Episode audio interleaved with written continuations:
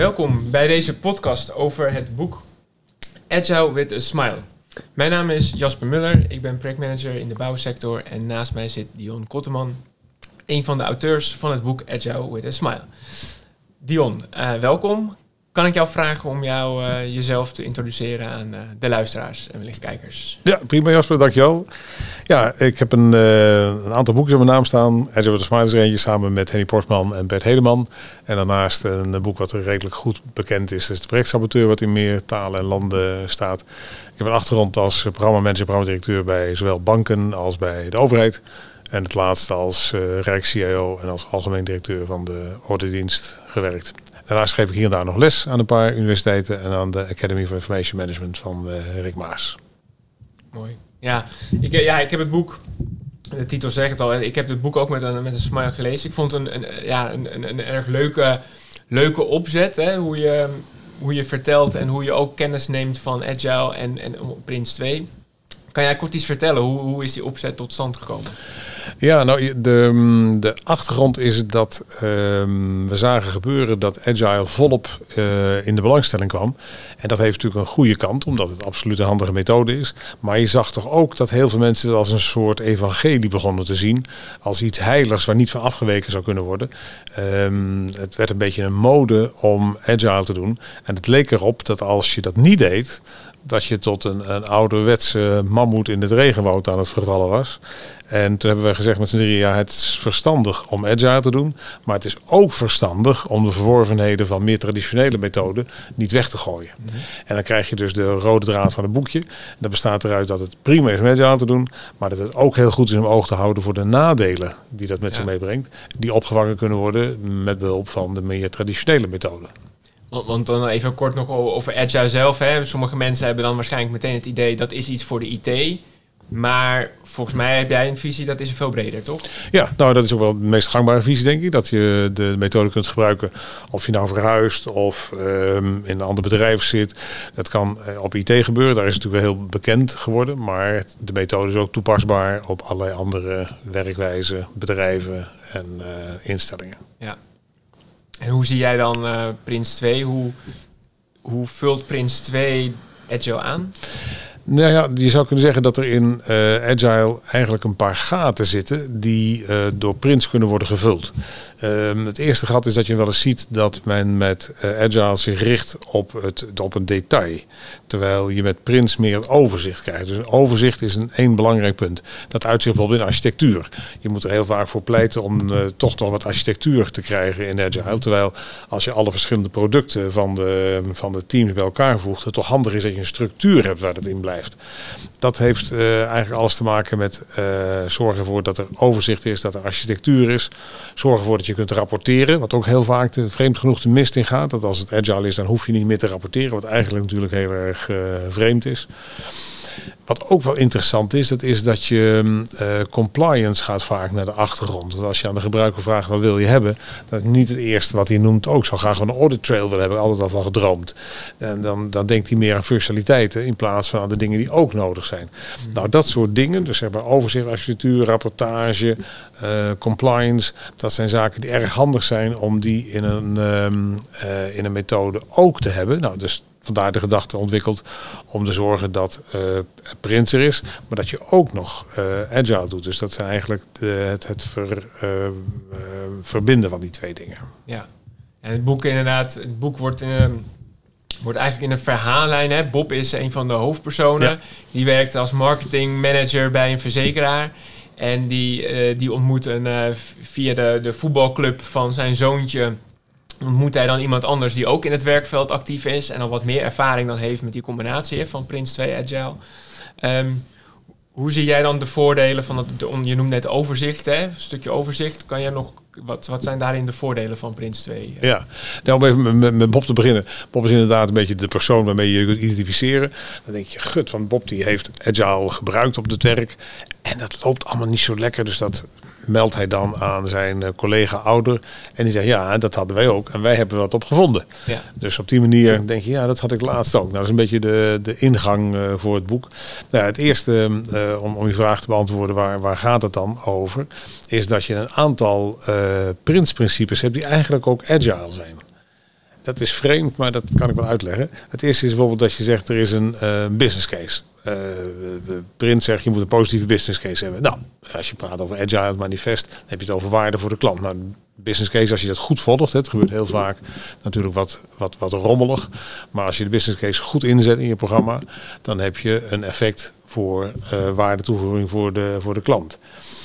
Dan zegt Print, zeker in de nieuwere versies, werk nou productgericht en werk ook selectief met de methode. Nou, dat is natuurlijk gewoon op zich al heel erg agile. Fasegewijs werken is zoiets wat je vanuit agile ziet en wat ook heel erg strak in Print is ingeregeld. Dat is dan vaak in de definitie van just enough design up front, dus niet te veel. Dat is ook wat Print in de laatste werkwijze steeds aangeeft, dat je niet als soort harnas daar neerzet, maar keuzes maakt van de dingen die er zijn. Wijzigingsautoriteit zit in Prins, product owner. Mm-hmm. En ja, Prins geeft heel erg op over management by exception. En dat is in feite natuurlijk ook een hele agile manier van werken, omdat het team daar beslist. En er eigenlijk geen echte projectmanager in de ouderwetse zin van het woord is. Maar het is een zelfsturend, zelforganiserend team, waardoor je vrijheden creëert. Maar de truc is natuurlijk wel dat je dan management by exception pleegt. Ja. Dus er zijn verbanden, zou je kunnen zeggen. Nou, als je dat voor elkaar kunt krijgen, dat je zegt, wij doen het agile, maar we zorgen wel dat deze randvoorwaarden er zijn, dan kan je volgens mij een heel eind verder komen. Ja. En is PRINCE2 ook soepeler geworden dan afgelopen jaren? Ja, volgens mij wel. Okay. Ja, want ik heb wel meegemaakt toen het geïntroduceerd werd, dat er de nadruk gelegd werd op het volgen van de methode in de strikte zin van het woord. Dus je moet met een mandate beginnen, je moet dan volgens een programmering, dan moet je in een pit. Dat heeft in die fase introductie ook zeker zijn functie. Omdat als je dat niet doet en men past het half toe, dan werkt het niet. Tegelijkertijd als je dan in een soort zekere rijpheid hebt, dan kun je zeggen, oké, we kennen die methode, maar daar kunnen we de scherpe kantjes wel van afdoen. En dat is nu wat je veel ziet gebeuren, dat je een selectie maakt uit wat er gebeurt. En dat je ook, ook meer kortcyclisch PRINCE toepast. Dat is ook wel een interessant punt, denk ik, omdat je in de oorspronkelijke opzet van PRINCE heeft het toch een vrij lange adem. Ja. Terwijl als je kijkt wat er nu gebeurt, is er toch heel veel kortcyclisch wat er nodig is, omdat de veranderingen heel turbulent zijn. En als die veranderingen in de buitenwereld turbulent zijn, moet je ze ook in je programma vertalen. Dus dat moet gewoon sneller. En dan heb je niet zoveel aan een starre methode. Dat is wat Prins wel vaak als verwijt heeft gekregen, dat het te star is, terwijl dat eigenlijk niet hoeft. Die combinatie eigenlijk heel goed te maken. Volgens mij is de combinatie goed te maken. Je ziet het ook dat nu opleidingen dat beginnen te doen. Hè? Al een tijdje. Dat je inderdaad de combinatie ziet tussen agile en watervalmethode. Op zich is dat natuurlijk prima. Want dan gebruik je dat gewoon aanvullend. Ja, en over dat opleiden gesproken inderdaad. Volgens mij is dat is ook een van de belangrijke dingen volgens mij. Want in het boek, Bob heeft dan geluk dat hij iemand ontmoet die wat meer ervaring heeft met projecten die agile en PRINCE2 samenbrengen. Maar hij schrijft er ook over van, hoe ga ik dan met mijn teamleden om? Hè? Die moeten ook de kennis hebben van hoe werk je dan met PRINCE2 Agile. Hoe kijk jij daar tegenaan over de opleiding? Moeten mensen echt veel scholing krijgen voordat ze op deze manier kunnen werken? Ja, dat vind ik wel. Het is toch om te beginnen is het gewoon een vak. En er zijn er wel eens opleidingen die denken dat je dat in een dag, anderhalve dag, maak je een Scrum Master. Dat vind ik niet verantwoord. Ik vind dat een grondige opleiding moet zijn. Scrum Masters zijn binnen een team ook het geweten, ook de kennisbron. Dus die moet opgeleid zijn. Wat een belangrijk punt in opleiding is ook gewoon de product owner. Je ziet dan wel dat die er een beetje bij hangt. Maar die moet wel de methode gewoon kennen. En die moet ook beschikbaar zijn. Dus de kennis en beschikbaarheid van de product owner is absoluut een punt. Dus ik zou zeggen, het is een vak. Je moet het vak verstaan. Je moet erin opgeleid zijn. En dan maak je goede kans. En dan is een opleiding van een dag als Scrum Master magertjes. Ja. Een van de succesfactoren is dus inderdaad een goede opleiding voor iedereen die in een team werkt. Wat zie jij nog als andere succesfactoren om de samenwerking en het PRINCE2 Agile uitvoeren van een project te laten slagen? Ja, dat is misschien een vreemde gedachte, maar dat begint toch met een zekere flexibiliteit op het methodologische vlak. Wat je nog wel eens ziet is dat er een soort richtingenstrijd ontstaat tussen waterval en agile.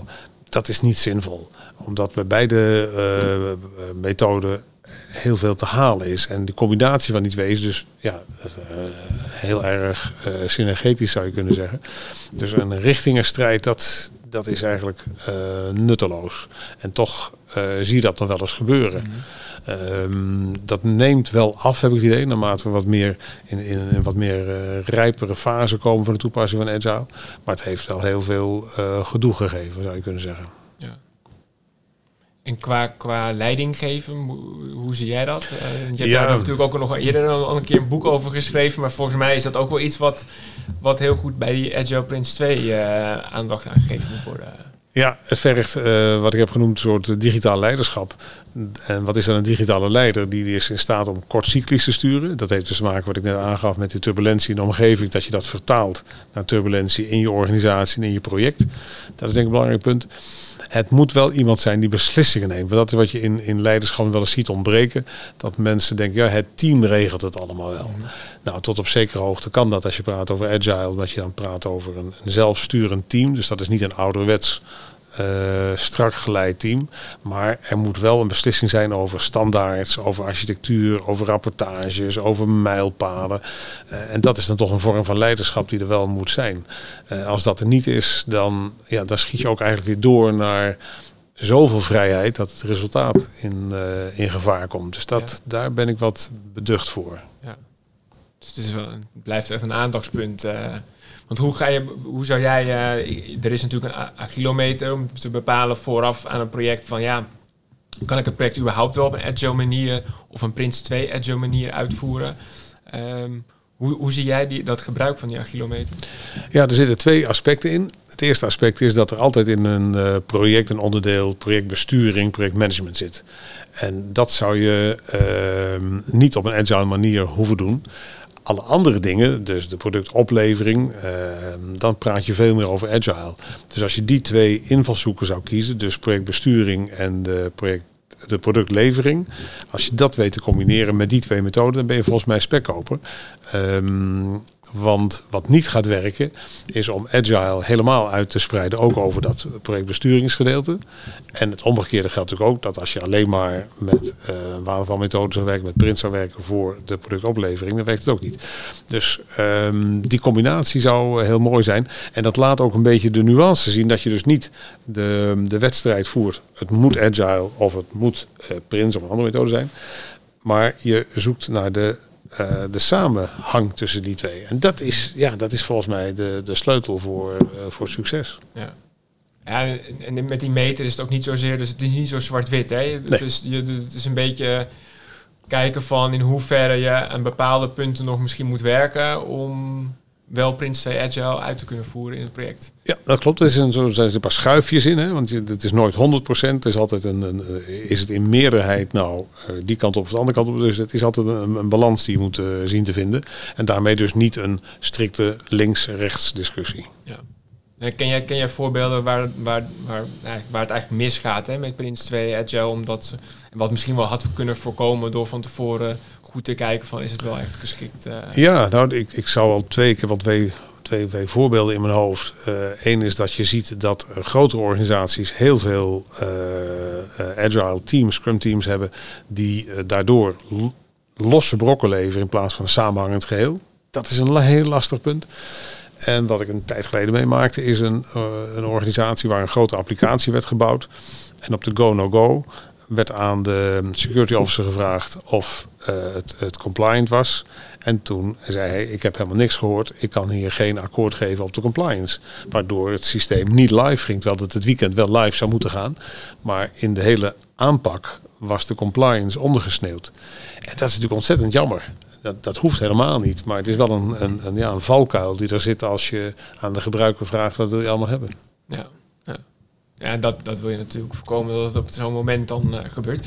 Ik ben ook nog wel benieuwd. We zitten natuurlijk in een tijd met mensen die meer gaan thuiswerken. Hoe zie jij dat verband tussen het toepassen van een methodiek of een agile PRINCE en de combinatie met thuiswerken? Is dat een hele uitdaging? Ja, dat is een hele uitdaging, want er zit natuurlijk heel veel interpersoonlijk contact in het agile werken. Zoals een stand-up kun je elektronisch doen, maar het is natuurlijk wel fijn als iemand gewoon aan het bord kunt aangeven wat hij aan werkzaamheden heeft staan en wat er gedaan is. Dus dat kan, maar dat is wel een hele truc. Je zou, als je een beetje doelredenering ophangt, zou je kunnen zeggen, het feit dat we meer thuiswerken leidt tot de behoefte aan meer structuur. Dus ook aan iets meer prinsachtige methoden. Omdat je dan iets exacter kunt zeggen, dit is de mijlpaal. En nou ja, ik zie je een dag of wat niet, maar dan wil ik dan wel die mijlpaal met elkaar bespreken. Dus je zou kunnen zeggen dat als je meer op afstand werkt, dat dan de noodzaak voor structureren wat toeneemt. In plaats van alleen maar op de werkvloer te zijn.